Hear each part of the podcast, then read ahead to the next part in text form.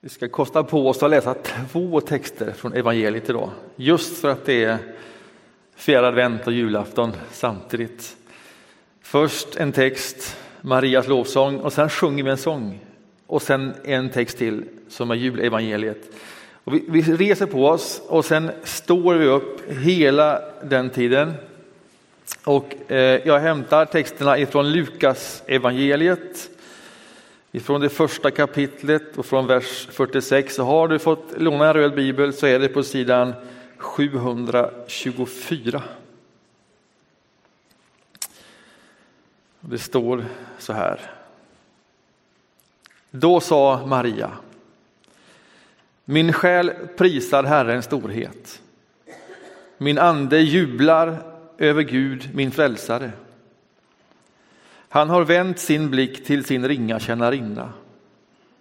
Från denna stund skall alla släkten prisa mig salig. Stora ting låter den mäktige ske med mig. Hans namn är heligt och hans förbarmande med dem som fruktar honom varar från släkte till släkte.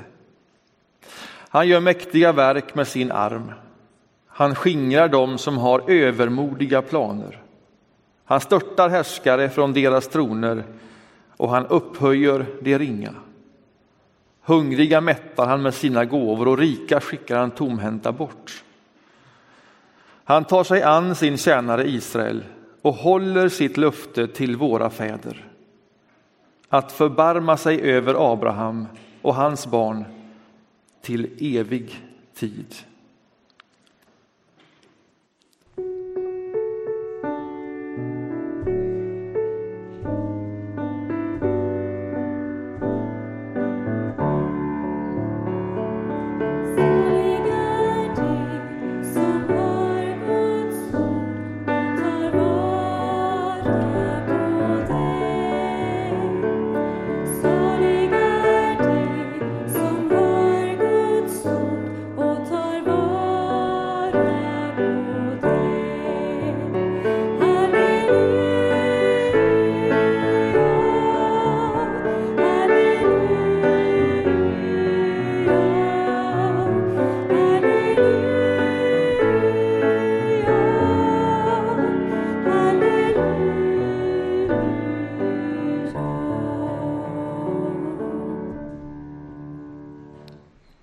Och jag fortsätter att läsa från Lukas evangelium, från det andra kapitlet och från början där. Vid den tiden utfärdade kejsar Augustus en förordning om att hela världen skulle skattskrivas. Det var den första skattskrivningen och den hölls när Quirinius var ståthållare i Syrien. Alla gick då för att skattskriva sig, var och en till sin stad. Och Josef, som genom sin härkomst hörde till Davids hus, begav sig från Nasaret i Galileen upp till Judeen, till Davids stad Betlehem, för att skattskriva sig tillsammans med Maria, sin trolovade, som väntade sitt barn. Medan de befann sig där var tiden inne för henne att föda. Och hon födde sin son, den förstfödde. Hon lindade honom och la honom i en krubba eftersom det inte fanns plats för dem inne i härberget. I samma trakt låg några herdar ute och vaktade sin jord om natten.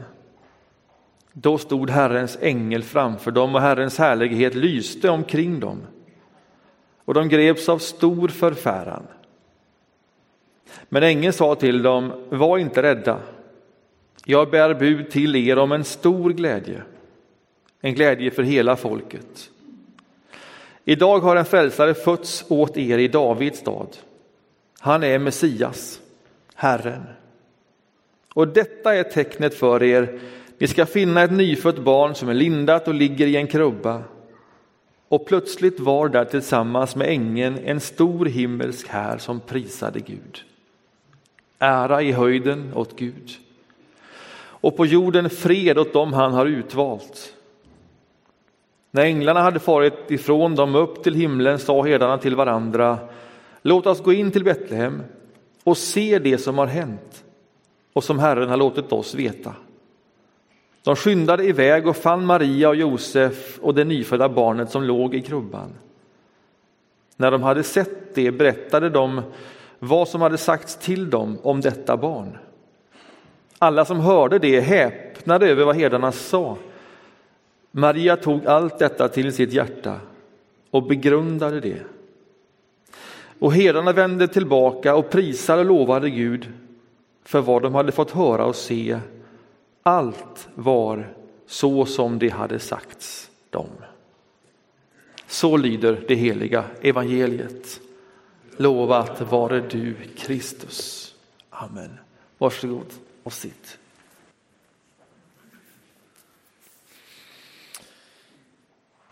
Här i veckan, i den här veckan så hade vi ett litet julfirande här, vi anställda i, i kyrkan.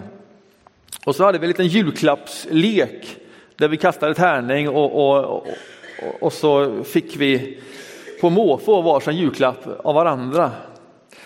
Och jag fick i, i den här leken en, en bok eh, som jag har hunnit bläddra i och, och, läsa redan därför att den fastnade hos mig på en gång. En väldigt intressant bok som heter Stå fast av en eh, professor i psykologi som heter Sven Brinkman. Stå fast. Och han börjar med att skriva det som många andra författare skriver, som inte är på något enda sätt unikt. Att allting går fortare. Allting går hela tiden fortare. Och teknologin hjälper liksom på att saker och ting går snabbare. Du köper en ny vara teknologisk och det tar inte lång tid förrän du behöver uppdatera den och lära dig en gång till hur den saken fungerar. Allting liksom flyter på. Och i den här tiden där allting går snabbare, där allting utvecklas, så ska man också själv vara utvecklingsorienterad, förändringsbenägen och flexibel. Ja, ni känner igen detta. Ingenting av det är ju nytt. Det är ju så världen ser ut. Och så sätter han akademiska ord på det här. Sociologerna säger vi lever i en flytande modernitet. Vad betyder det? Ja, allt flyter. Till och med tiden flyter. Ingenting är riktigt fast. Man vet inte när man börjar jobba och slutar jobba. Allting flyter liksom ihop. Fritid och jobb och allting. Och i den tiden kan man inte vara tillräckligt flexibel, tillräckligt närvarande, tillräckligt utvecklingsorienterad. Det finns liksom ingen gräns. Du kan inte nå hela vägen fram och lyckas i det. Och så upplever vi i det en konstant tidsbrist. Det är ju en extremt negativ beskrivning, eller hur? Men ni har hört den förut. Ingenting är ju nytt i det här. Och så säger han så här, och så citerar någon, i den här tiden då ska man ha fötter och inte rötter. Det där går ju att komma ihåg. Man ska ha fötter och inte rötter. Och sen det som gör den här boken lite annorlunda än andra böcker som beskriver vår tid, det är när han försöker ge några goda råd. Hur ska man nu leva i en sån här tid? Hur ska man hantera allt det här? Och så kommer han till sitt sista råd och det är det jag tänker bara snabbt reflektera över nu. Och det rådet är dröj vid det förflutna. Den här professorn, han går inte med i hela den här utvecklingen. Han förstår den. Vi lever i den. Någonting måste man göra. Och varför inte dröja vid det förflutna? Vi behöver inte alls bara fötter. Vi behöver också rötter. Och ni vet, ibland så kan man få se det som man gör. Som idag till exempel. Vi läser de här texterna om julevangeliet. Och vi läser Marias lovsång. Och vi har gjort det år efter år efter år. Och Marias lovsång, den läser man inte bara en gång på året om man lever i tidebönerna som man gör i alla kloster och som vi gör lite grann här i Saron på någon morgon i veckan. När man läser enligt ett visst sätt böner ett par gånger om dagen. Den sista bönen varje dag, eller på slutet på dagen, avslutas alltid med att man läser och ber Marias lovsång. Alltså varje dag, inte bara en gång per år, utan varje dag innan man går och lägger sig så läser man den där lovsången som vi nu har läst. Och för mig när jag läser den här boken och så läser jag de här texterna i den här julen, gamla, gamla texterna, så får jag se det vi gör och har gjort. Och inte bara i min livstid, utan generationer efter generationer i ett nytt ljus vidröjer vi det förflutna. Det är väldigt intressant. Vi läser de gamla texterna igen och igen och igen. Och vi läser det för att det är viktigt att påminna oss om våra egna rötter, varifrån vi kommer, hur vi kan liksom rota oss, stå fasta. Och så tänker jag när jag läst den här professorn och jag igen har läst vår tid att vi kanske inte riktigt ens förstår hur viktigt det är det vi gör. Att vi upprepar de gamla texterna, alltså bara det i sig. Att vi läser dem, att vi dröjer i det förflutna, att vi låter någon stå här och tala mitt på julafton om gamla texter. Det är en kommentar i vår tid. Det är en moteld mot allt det vi annars är med om. Och det är vad vi gör nu. Och det är inte bara så att det är vi som läser om det gamla, de här texterna som vi läser, de i sig dröjer vid det förflutna. De i sig kopplar ihop sig med en tidigare historia. Hans förbarmande, lovsjunger Maria, med dem som fruktar honom varar från släkte till släkte. Hon är inte först att uppleva det nu hon upplever. Naturligtvis är unikt, men hon står i en historia, i en kontinuitet. Det finns djupa rötter och långa linjer och i det kliver hon in. Han tar sig an sin tjänare Israel.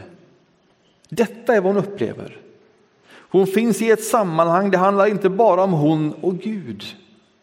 Utan det hon är med om, det hon upplever är att han tar sig an sin tjänare Israel och håller sitt löfte till våra fäder att förbarma sig över Abraham och hans barn till evig tid.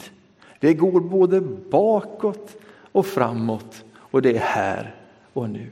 Hon dröjer vid det förflutna. Hon står fast. Och när vi läser det här, vi upprepat läser detta, så ställer vi oss också fast. Vi är inte bara med i en utveckling. Vi är inte bara överflexibla. Vi står också fast.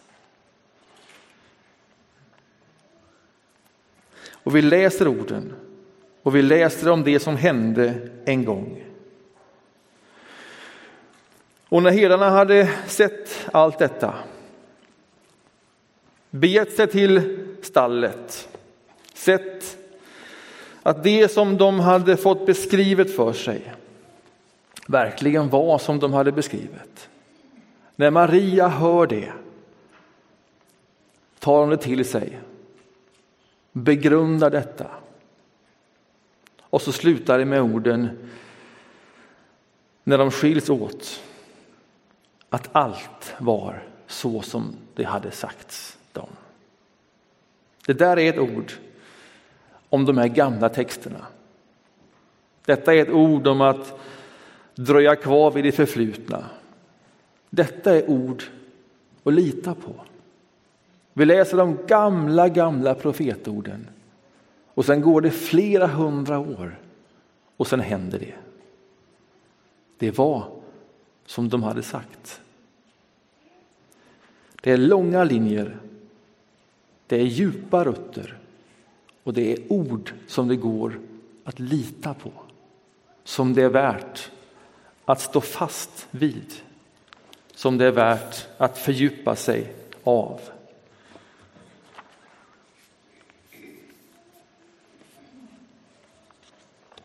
Detta, kära vänner, en kort reflektion och predikan över vår tid och över vikten att dröja vid de texterna som vi nu har dröjt vid. Ännu en gång, ännu en gång. Amen.